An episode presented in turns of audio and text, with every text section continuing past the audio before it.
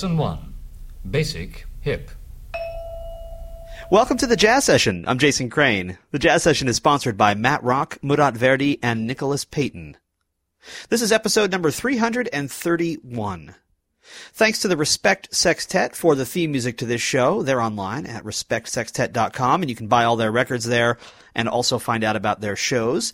Thanks also to Dave Vrabel, who designed the show's logo. You'll find him on Twitter being funny at twitter.com slash Dave Vrabel, V-R-A-B-E-L. A quick note about the newsletter that goes out every week from the Jazz Session. I send that, or I have been sending it on Mondays for years now. I don't know, two or three years now. And starting this week, in fact, if you're listening to this episode in real time on the 22nd of December 2011, starting today, I'll be sending the newsletter out on Thursdays. The reason for that is that the newsletter always contains that week's shows and it contains uh, it, it, should contain in a perfect world links to those shows so that you can click right through. And it never has done that before because I put the, usually make the newsletter before I've actually produced Thursday's show. So it would just say, you know, the show's available on such and such a date, but you'd have to actually remember to go back on that day and find it. Or, you know, it would come in your iTunes or whatever. Is this all more information than you want? I assumed that that was the case. But in any case, uh, Matt Merewitz, a music promoter and friend of mine, was asking about that very thing. Why can't I click through to both shows? Which seemed like a very fair point. And so starting this week, they'll come out on Thursdays and there'll be a direct link right in the newsletter that'll take you right to the show. So if you're reading it on your phone or anyplace else, you know, if it comes to you uh, rewritten on a piece of parchment with a quill pen, well, in that case, you won't be able to click through, but in most of the other cases, you can go right to the show and start your listening right there. This show is member supported, so if you are not yet a member, this is a great time. It makes a great Christmas gift for yourself. However, it also could make a great Christmas gift for another jazz fan in your life. So if you are not the only freak in your family, but there is in fact a second person in your family who likes jazz, or a friend of yours maybe, maybe you'd like to give them a gift membership to the jazz session. They'll get access to some members only content and mostly they'll get thanked on the show, thanked on the website, and the good feeling of being part of this rapidly growing international movement that is the jazz session. My guest on the show today is a trombonist I've known for about a decade now named James Hirschfeld. He's a member of the Respect Sextet, who you've heard mentioned on every show since number one. And he's been on this show before in that context, but I'm very excited to have him on the show today talking about his new album, Two Medicine. You'll hear me gush about it later in the show, but suffice it to say, this is an album that really, really is worth listening to. Uh, he's selling it for $5, which I don't even understand. It's certainly worth more than $5, but it's absolutely worth $5. So uh, if you have $5 burning a hole in your cyber pocket, please do go to jameshirschfeld.com and uh, click on the links and buy the record because it's really great. Here's uh, a track from Two Medicine, and then we'll hear the conversation with trombonist James Hirschfeld. Oh, you know what else? I think during the interview I forgot to ever ask James who was in the band, and I think he mentions two thirds of the band. Uh, but just to make sure that all of their names get on the show, it's uh, James, of course, on trombone, as I mentioned, Red Wierenga on piano, Ike Sturm on the bass, and Ted Poor on the drums is the quartet on this album. So anyway, here we go. Music from Two Medicine, and then my chat with James Hirschfeld.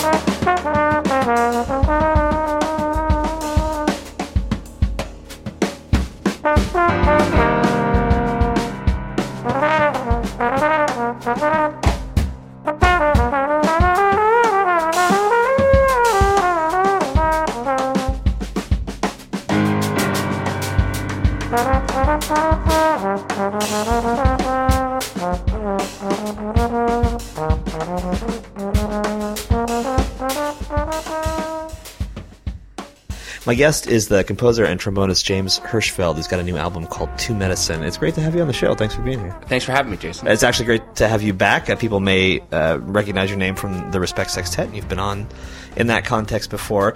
Um, but this new record, uh, I guess the, the first thing that struck me about it, you you sent it to me before it was kind of a final product some number of months ago, and then I heard the the finished thing recently, and it really sounds to me like album of songs. It is it is very song like. It's it's very lovely. Even the things that aren't, you know, kind of uh, lush or or ballad like, just have a, an incredible melodic sense that I was really impressed with. I thought during the whole album, you know, if James was a singer instead of a trombonist, this would be an equally successful album and probably like a really really good smart pop record. And I hope I take that in the best possible way. Because that's how I. Yeah, that's how I mean it. Absolutely. Uh, I suppose that maybe my own insecurity as an improviser may have led to that. Uh, playing in respect, I'm surrounded by really fantastic improvisers Eli Asher, Josh Rutner, Red Wierenga, Ted Poor, all of them, Malcolm Kirby.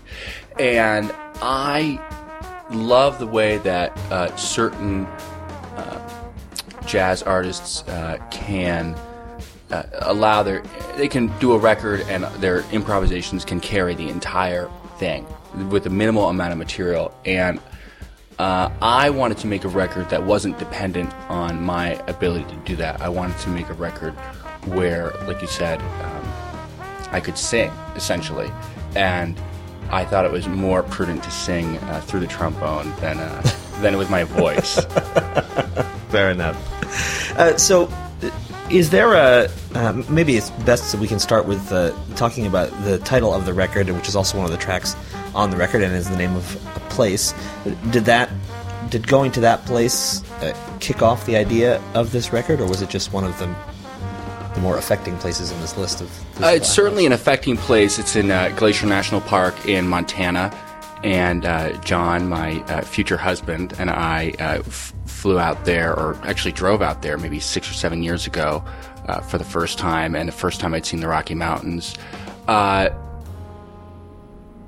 there are many points in the past seven years where I had this sort of uh, feeling um, that I had to make some sort of artistic statement. You know, in this case, a record, and I felt that way ever since I graduated college. Uh, the the actually the track called Donaueschingen, which is a city in Germany, um, was really in October of 2010, really that was the moment when I made the decision that I was going to uh, do this record.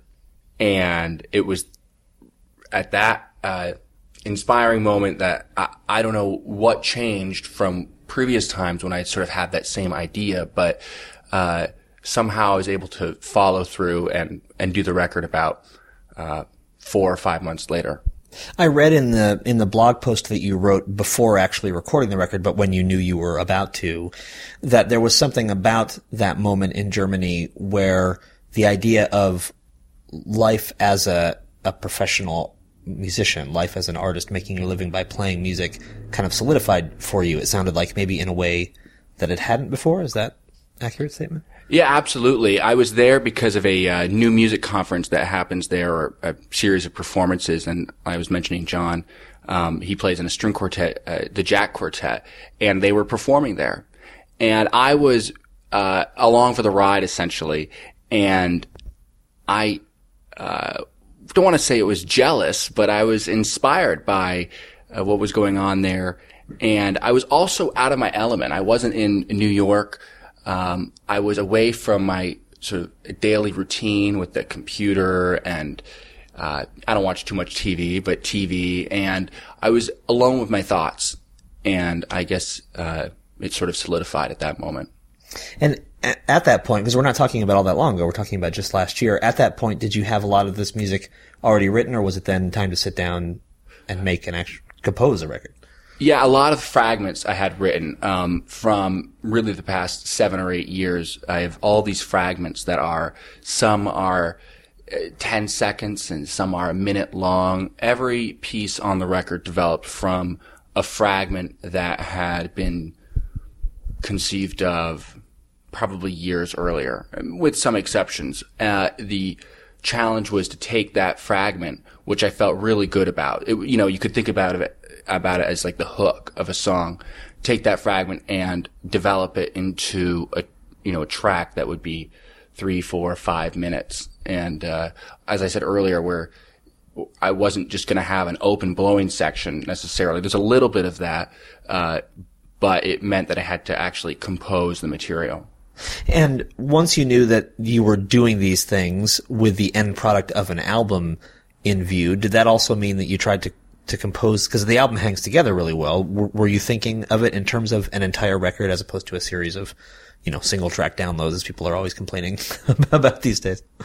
Actually, in a way, yeah. W- what happens when you write these fragments is that oftentimes they, uh, maybe they don't stand so well on their own and they go better with other things. I, when I did a, you know, I went to jazz conservatory, uh, you know, when I did my recital there and, uh, I did a series of short pieces uh, for part of it, and I've always sort of liked writing short pieces, and maybe that has to do with my attention span. Uh, but what ended up happening is that um, I ended up writing sort of pairs of songs. So uh, there's one song called Intro, and that's an intro to Rochester. So those are sort of that's a pair of songs. The other pair is Tour uh, going into Donaueschingen. Um, and so uh, I think that uh, yeah, I did con- sort of conceive of the whole thing as a record, but it also developed along the way. In the end, I when I decided on the order, things seemed to flow in a certain direction. And those two pairs that you just mentioned, those were two existing fragments that then you fleshed out and also linked.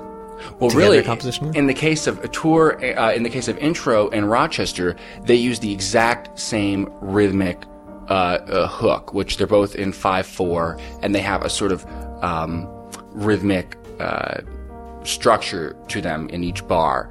Uh, basically, there's an anticipation on the and of five. people Okay. can people can listen to it, but there are different tempos and totally different feelings, so you might not pick up on it. So really, that was the result of coming up with this rhythmic figure and then going in two different directions with it. And then I was like, well, which one should I use? And then I was like, wait, I'll just use both of them.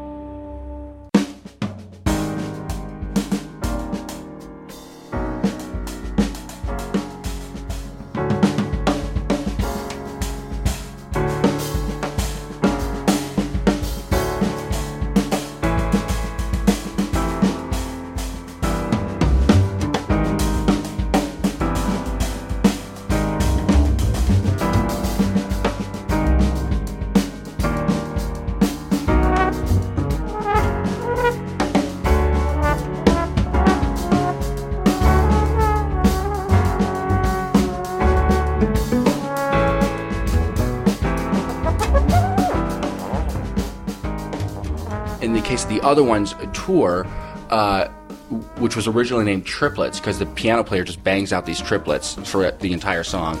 Uh, I wrote it and it didn't. It sort of doesn't stand on its own, but then as part of the next piece, uh, Donaueschingen, it sort of it sort of worked. It had the same mood, and I actually composed those things on this very same day. Okay. So I maybe that's why. Sure. These tracks are primarily uh, place names, and I, I don't. I don't have an exhaustive knowledge of your personal history, but from the knowledge that I do have, many of them are place names that obviously are places that you've lived, from Vermont to Rochester to New York, where you are now. You already mentioned Donaueschingen.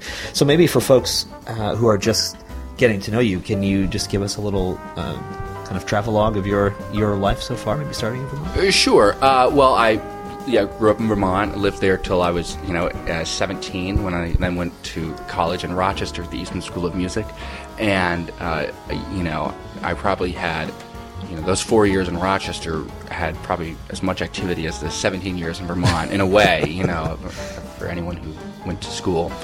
Um, and then uh, I moved to New York in 2004, and I've been here ever since. The other places, such as Two Medicine uh, and Donaueschingen and There's a gorgeous piece called Milan. oh Milan, yeah, uh, yeah, those are places that I have been um, either through uh, music. You know, I've I've gone there with other groups, or uh, or I've gone there on, uh, I guess, vacation. In the case of Two Medicine, although, uh, you know, when we go there, we hike you know 15 miles a day. It doesn't really it's vacation to me, but it really I always try and find some sort of uh, something that will enrich enrich me when I you know I get bored easily. So I want to be really busy and I want to challenge myself. So that's that's how I sort of think as think what I think of as vacation.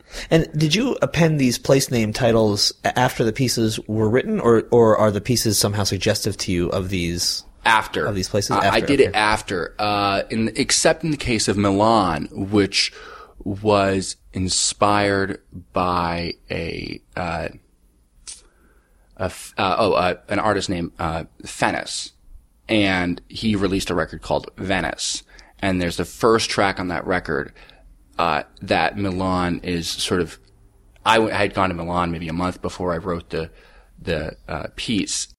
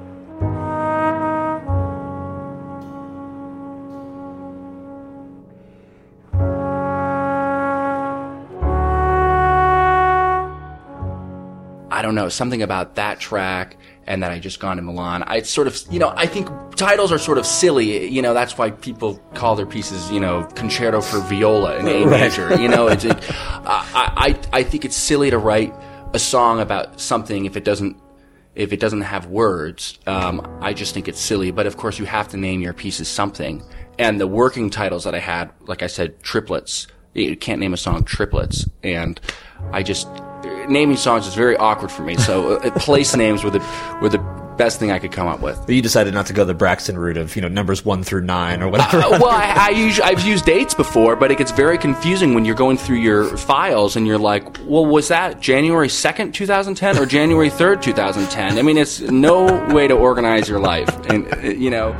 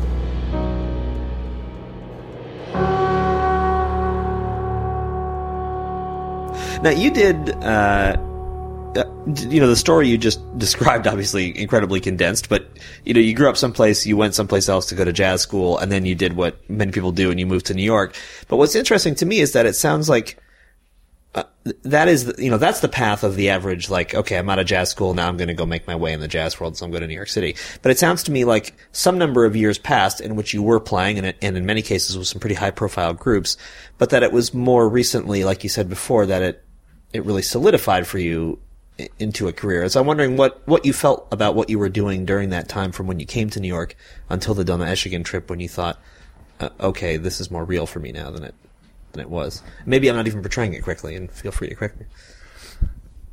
Well, I wouldn't really consider myself a go-getter. Uh, and when I moved to New York in 2004, I, uh, had a little bit of money saved up.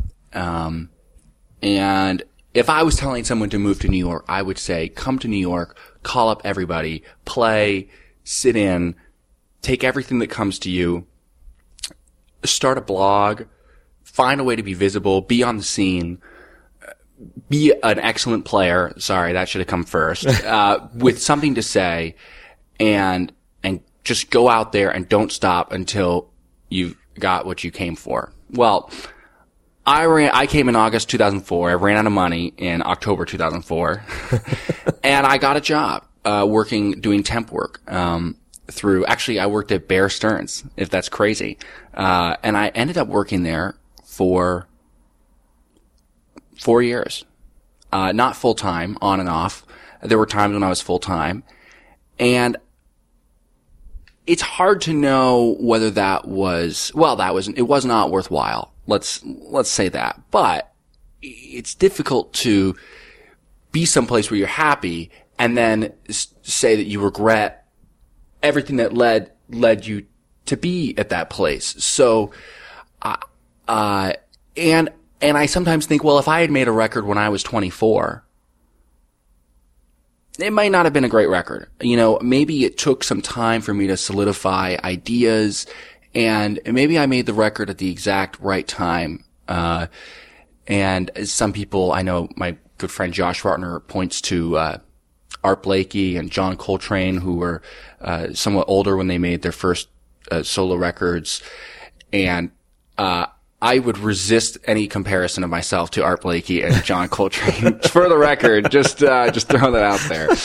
Um, but you know, so I didn't take my own advice of going out there, but I think it's still good advice, and I uh, I aspire. Those are my aspirations to be a go getter. Um, well, and in a lot of ways, and I mean, we certainly this is not really the place to delve into your personal life, but it's not as if you were kind of in stasis, like in a in a room, just going to Bear Stearns and going home and not talking to anybody. I mean, obviously, you just mentioned your future husband, John. I mean, you were you were getting other things taken care of in your life and kind of getting other sides sorted, and maybe that allows the that kind of solid foundation from which you can launch now this other part of your personality. I think that's true. I think uh, being poor is, uh, you know, and again, I have um, uh, I'm extremely lucky person with a uh, wonderful family and a support group of friends, and I wouldn't compare, you know, my poorness to, you know, real poverty. Uh, with so with that disclaimer, not having any money um, is it makes can make it difficult to uh, create. I think um, is working forty hours a week. Uh, you know, you come home and it's sort of difficult to, you know, turn on the creative firepower and, and go to work. At the same time, yeah, I was, was started playing with Darcy James Argue, uh, in 2005. And there I did take my own advice. I wrote to Darcy, uh, the great band leader, and, uh, asked him if I could play in the band. And one week later, I was playing in the band and I've been playing ever since. Uh, so that's sort of a good success story. And from that one gig, I got, I started playing with the industrial jazz group, uh, with Andrew Durkin runs and we went to Holland. Uh, we went to Ohio. so, you know, I mean, uh, I was doing lots of things and temp work is flexible, of course. That was the great thing about it. So I, I wasn't in a period of stasis. I was playing with, uh, the Respect Sextet, uh, uh, and we were doing releasing records and doing great things. So I don't. Yeah, you're right. I wasn't just sitting in a room. Uh, Can you hear uh, on this new record, "Two Medicine"? Can you hear uh, when you listen to it the effects of those musical experiences that you just mentioned? The playing with Darcy, playing with Andrew's band, playing in Respect. D- Are there things you can isolate and say, well, if I'd made this record when I was 24, these elements wouldn't have been there because I hadn't done X? Or is it not quite so clear cut as that? Maybe. Uh, well, I would say that playing in respect uh, has basically been set the um, sort of table for everything that I was I'm doing on this record. Uh, even though that might be a difficult connection to see, but uh, for example, Two Medicine uh, was inspired by Ted, who uh, of course plays on the record, um, Ted Poor, and I was just sort of imagining him playing the drums as drum solo, and then and then something on top of it.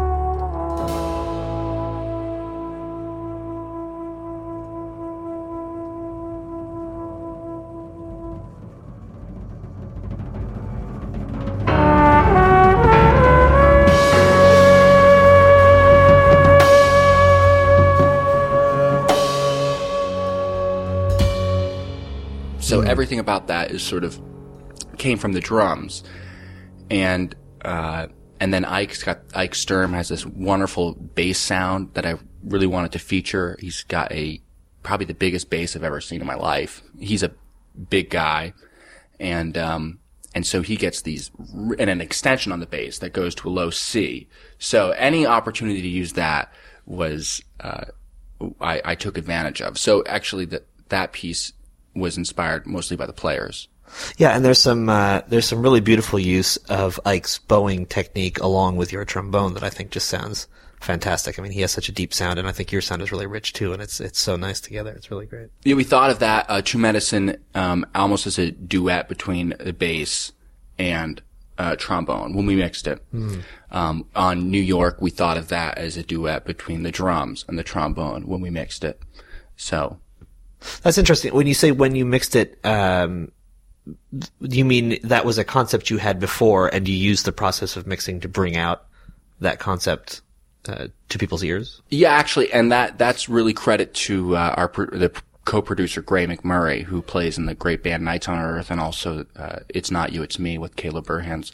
Uh, I asked Gray to help produce the record because I just respect his musicality, and and he's a good friend of mine that went to school with me, and it was those were the types of ideas that he had. Um, he had ideas before the music was even written. He had ideas once the music was written, but before it had been recorded. He had ideas during the recording process, and he had ideas in the mixing process all throughout the entire process. He was involved, uh, and every single one of those ideas, pro- you know, pretty much made it into the record. Why did you decide? That's in many ways that's kind of a almost a throwback to to what people used to do with producers, and it seems pretty rarely done now. Why did you decide to have a producer on this record? Well, part of it was that I should go back to the mo- you know that that time when I was uh, in Donaueschingen, when I decided I was really going to make this record, that this was really going to be the time I was going to do it. I mean, I went as far as to tell myself that I would not cut my hair uh, until I had record made that record. And at that time, my hair was pretty long. I usually, people don't know what I look like. I usually have a somewhat of a crew cut. And, uh, that seems uh, really silly. I didn't really tell anybody about it, but I just thought that, you know, 10 years from now, if I had really long hair, I would, every time I looked in the mirror, I would know, I would see, you know, visual representation of something that I had not done. Um, and, s- and so, uh, sorry, what was that? What was the question again? So Uh, so, answer it. uh, why you chose to have a producer on this record? Oh, right. I felt like having, uh, I felt like one thing that had prevented me from making records is my own sort of filter and, and, and I don't want to say insecurity, but, uh, Uh, you know, you, you write something on the piano and you listen to it and you think, gosh, that's not, is that okay? Can I do that? That sounds, maybe that sounds too pretty or it doesn't sound original enough. And, uh, you know, I would sometimes write things into my, into Finale, the notation program, and I'd spend two hours working on it, and at the end I'd be like, I don't like this. And I would just close it and I wouldn't even save it. You know, just, Wow. you know, a, a couple hours of work. And I felt like having a producer would, I could just give it to him and be like, what do you think of this? And he would say, you know, develop it or, or put it aside. And especially at the recording session, I would really recommend this to anyone who makes a record. Uh, you really cannot rely on your own sense of judgment um, at that moment. You know, you you just did a take in the studio and you go in to listen to it. it you're not going to be happy with what you're hearing. I- I- for a lot of people, I mean, it depends on the person, but I knew that I wouldn't be an accurate judge, so I wanted someone else's ears in there that I could trust. And on that whole session, I didn't listen to any uh, playback of anything. I just let Gray McMurray listen to it and he would say, do another one or move on. And it was fantastic to have him there. Oh, that's yeah, that sounds really valuable. So, it, in the beginning, when you were first talking to Gray about this record, did you have? I mean, in what terms were you speaking? What, what were you able to say to him about what you wanted to do, so that he had some idea of what to suggest to you?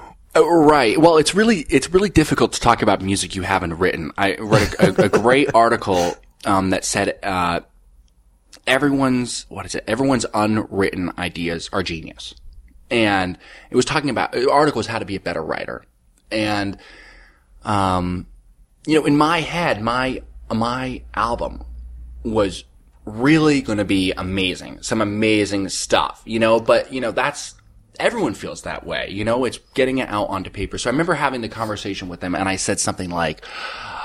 I remember using the word Radiohead. I said something like that, which I'm sort of ashamed of. Uh, but I was trying to describe music that had not been written. Um, the first thing I was able to really give to him was m- mock-ups of the music that I had made in a computer program called Logic, which has all these samples of, you know, piano and, uh, bass. So you can actually make a really, uh, great sounding. I mean, most of the soundtracks you hear on TV are made in Logic, probably with synthetic, you know, or sampled sounds. Sure. So, and then I played along with it, and I gave him these uh, still fragments, really, and and he would comment on those.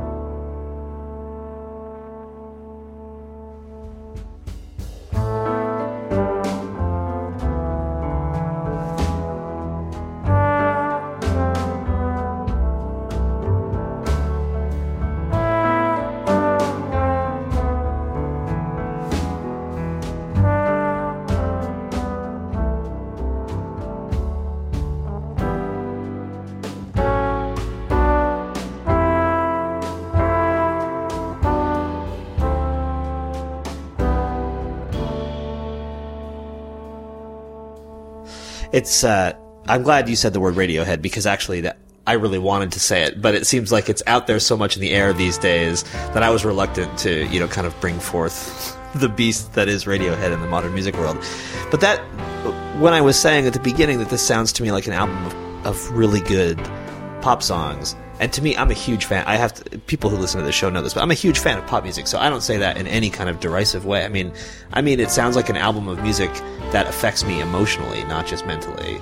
And I, like, I listened, I've listened to this album a bunch of times now, in the, the first version you sent me and this one, and I, I mean, I really enjoy listening to it. I can tell when I listen to it, it's an album I'm going to put on again, that I'm not just putting on for the purpose of this interview, and like so many, it will go on a shelf and I'll never hear it again or I'll hear it in 10 years. I mean, it's just a really good record of like smart but emotionally potent music, I think. And I think that like the Radiohead model is a, is a perfectly fine one for composers if you can do it in a way that actually sounds like you. And I think this does. I'm not sure if there's a question at the end of this, but anyway, I just wanted to say. Sure. That. well, That's I think uh, the the emotional sometimes is a tricky word for me. Uh, the what I don't want to be is sentimental. Sure. And I think you can be. I think you can have emotionally driven music that is not sentimental. I agree. You can be objectively sort of. Uh, you know, some things are just. Uh, yeah, I try not to emote, um, but. Uh, you know, I'm not sad about any of this music, you know, but, you know, maybe a song is, seems sort of sad, I suppose, but, um, yeah, so I tried not to be, um, uh, sentimental about it. Uh, but I, I have tried to create music that is, um, you know, hits people emotionally and not necessarily, I'm not going to go on a, a jazz nerd, uh, rant here, you know, but, you know, that, music uh, of sort of uh, angular, you know, uh, sort of atonal. You know, I, I listen to it, I like it, uh, but it's not the kind of music that I write.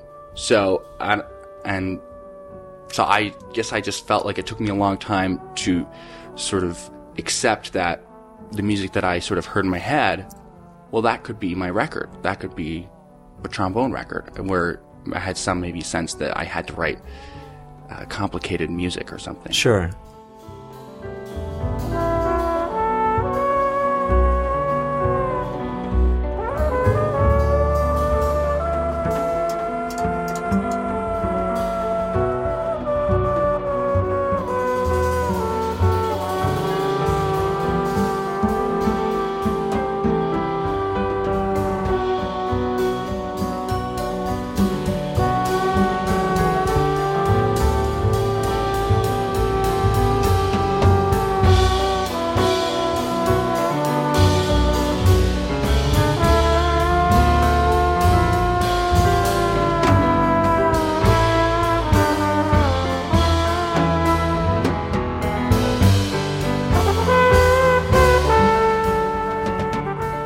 You mentioned uh, playing with Darcy James Argue and with the Industrial Jazz Group, and of course Respect. Are there other projects that you're involved with these days? Yeah, actually, uh, I play. Um, I do a fair amount of playing with in contemporary classical music um, with uh, the group Ensemble Signal, um, occasionally with Alarm Will Sound, and um, I love playing at Wordless Music Orchestra as well. I really enjoy playing contemporary classical music. I one thing that um, I will say, uh, a lot of jazz musicians uh, don't do well is rehearsal. Uh, I'm not sure why that is. I love rehearsing. And maybe it's the fact that when you rehearse in a classical group, often you have a conductor who leads that rehearsal. And so in the case of Brad Lubman with Signal Ensemble, you have this inspiring uh, uh, person up front and you know, you, everyone is there for four hours. There's no subs. You know, everyone shows up at before rehearsal starts and stays all the way to the end. And in any jazz group I've ever played in, I mean, to have everyone there for rehearsal is completely unheard of. and you know, to to, to have you And know even the gigs sometimes. even the gigs, yeah. So I really love playing in these these classical groups. I I love how much can be accomplished playing very very very very difficult music, music that is much more difficult than you know technically speaking than any of this you know jazz I play.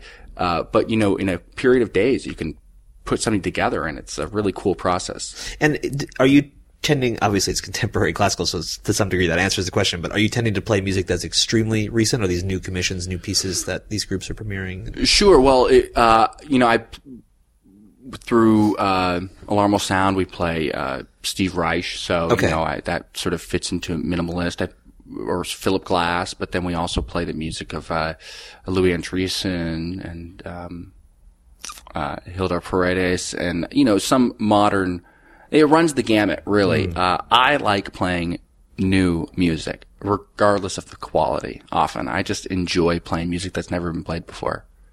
Obviously said it was just technically difficult, but does it demand something different from you as a trombonist? Are you a different trombonist in these groups in some sense?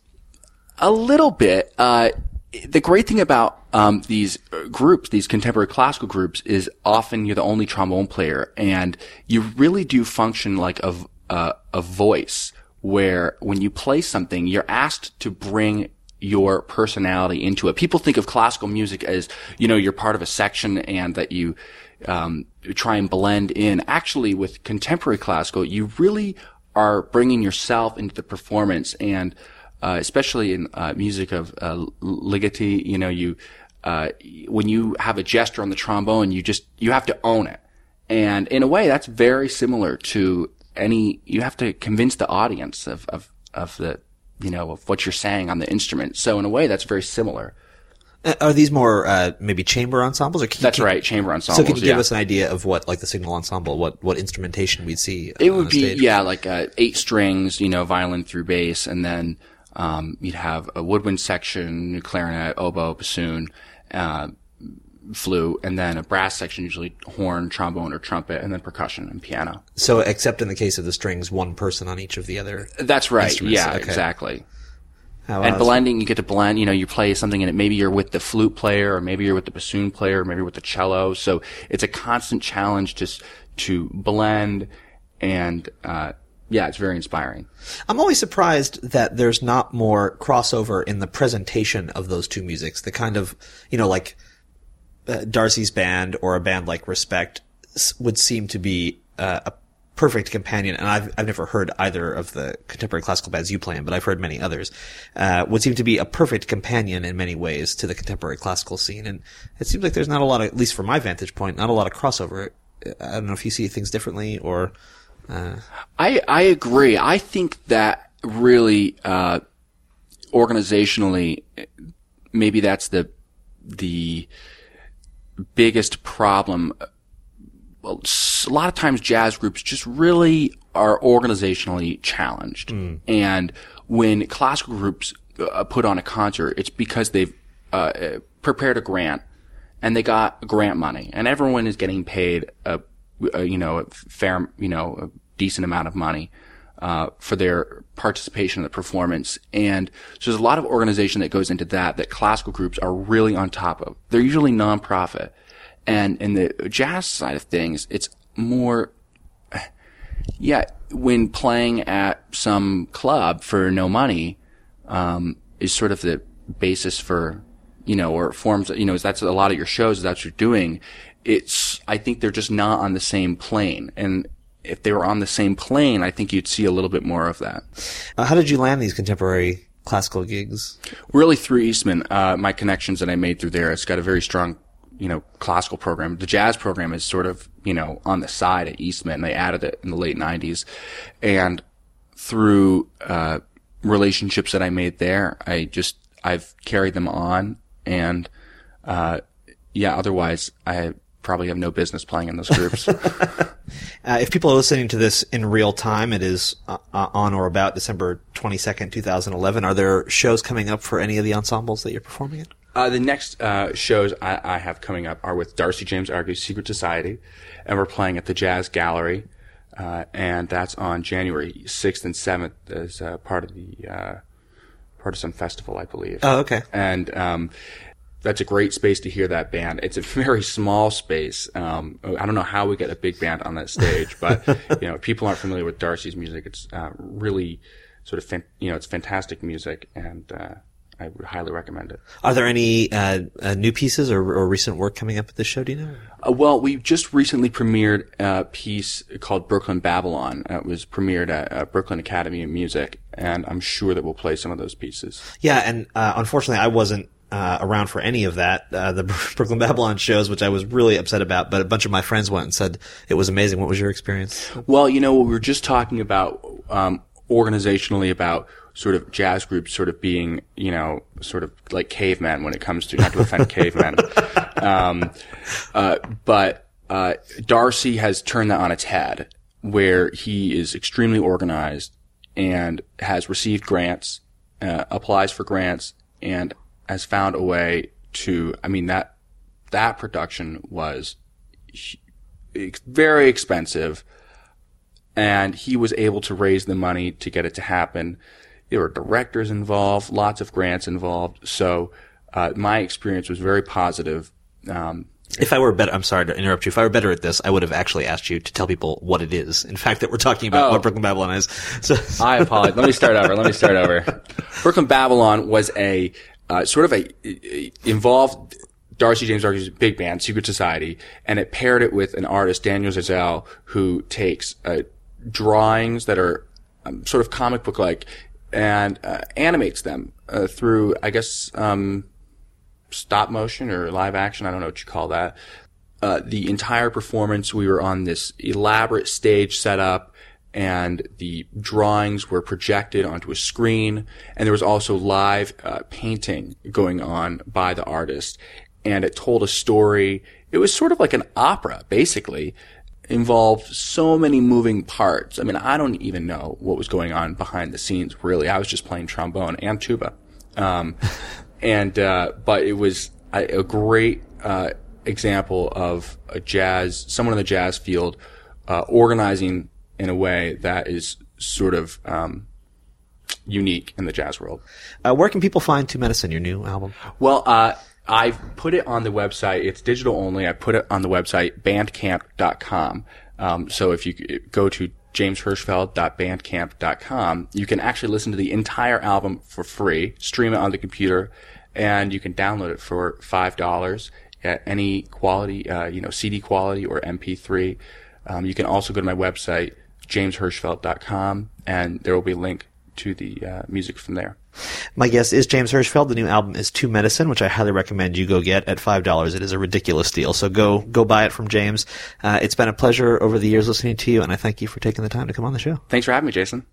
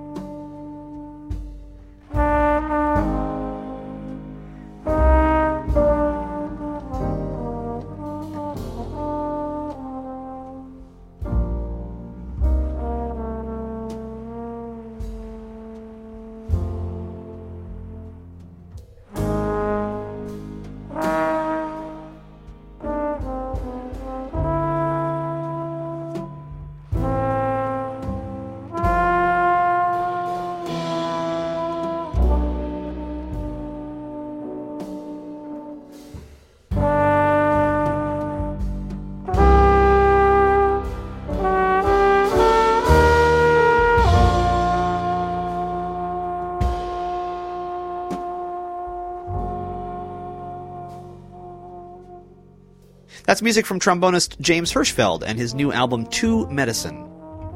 I'm Jason Crane. This is the Jazz Session, presented by Matt Rock, Murat Verdi, and Nicholas Payton. Please do become a member if you like what you hear. You can do it for as little as 10 bucks a month. And a reminder that right now there's a special membership campaign going on. The next two people who join at the middle or top level either yearly or monthly. You can do the monthly installments or the all in one chunk yearly sum. But if you join at the middle or top level, you'll get a copy of Anthony Wilson's DVD CD set Seasons, which is super cool. It's a guitar quartet piece uh, written by Anthony to be played on four guitars that were built to be played together. Uh, four Monteleone guitars, and the piece is amazing, and the DVD is super fun to watch. So if you join at the middle or upper level, the next two people to do that will get a copy of Seasons by Anthony Wilson. Meanwhile, get out there and support live jazz whenever and wherever you can, and come back next time for another conversation about jazz on the Jazz Session.